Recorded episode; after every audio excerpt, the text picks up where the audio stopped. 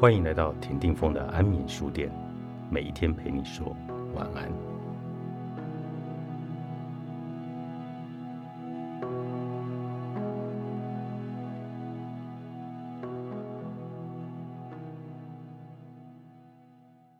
濒死经验是真的吗？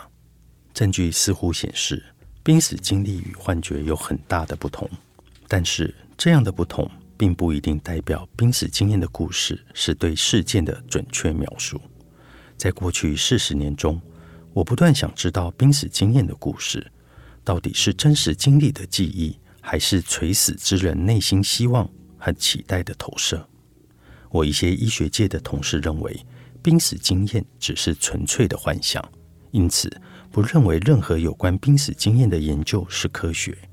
但是，科不科学不是光看研究主题，一个研究科学与否，在于研究是否基于严谨的观察、证据和合理的推论。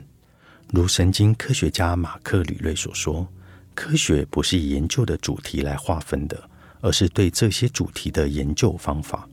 有些人不相信某种现象是真的，并不会使得研究为该现象的学问变成了一个伪科学。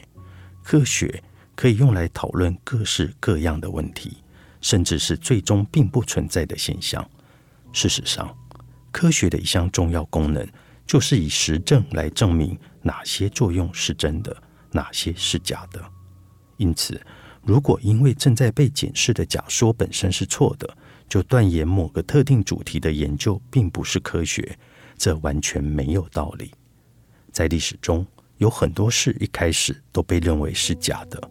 因此不值得科学研究，但后来才被证明为真实的现象。十九世纪之前，大多数科学家认为陨石的报道不值得一提，尽管从远古时代就有从天上掉下来的岩石记载。十九世纪之前，科学家和医生也都嘲笑细菌的概念，尽管古希腊人就推测过疾病是由肉眼看不见的瘟疫种子。从受感染的患者身上传播出去，直到一九八零年代，大多数医学研究仍然觉得寻找可能引起胃溃疡的细菌是在浪费时间。但是现在，这种想法已经被广泛的接受，并让贝瑞马歇尔和罗宾华伦获得了二零零五年的诺贝尔医学奖。我的一些同事认为，濒死经验不可能是真的。因为它与我们现在了解的大脑运作模式背道而驰，但是就其本质而言，科学始终是一项不断发展中的工作。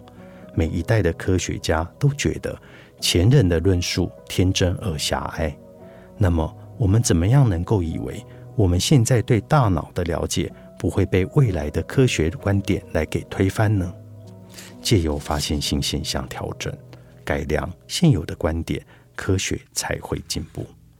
一个世纪前，科技的进步让物理学家能够研究非常小的粒子和非常快的速度所造成的物理现象。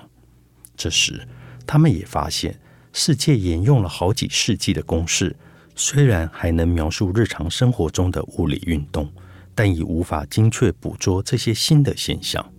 这些物理学家终于知识的坦然。无法忽视这些不遵守牛顿运动定律的新现象，但是这并不代表他们必须将旧的公式弃如敝屣。他们只需要承认牛顿定律只在某些条件下才有用。利用相对论和量子力学的数学计算与经典物理学相结合，旧的公式会变得更精细完善，成为更能完整描述物理现象的模型。同样的。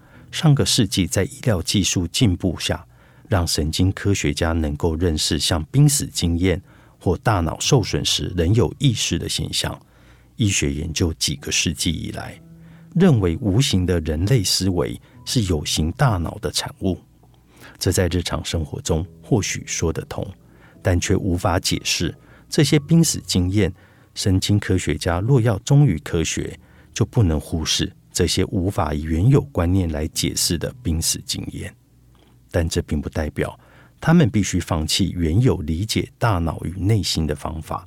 他们只需要承认之前的大脑思维二元论只在某些条件下才有用，他们必须要改进这个旧有的观念，才能够把像濒死经验这种大脑停止后仍有意识的现象纳入其知识系统里，这样才有办法更完整的描述人类心智的真实样貌。死亡之后，作者布鲁斯·葛瑞森，如果出版。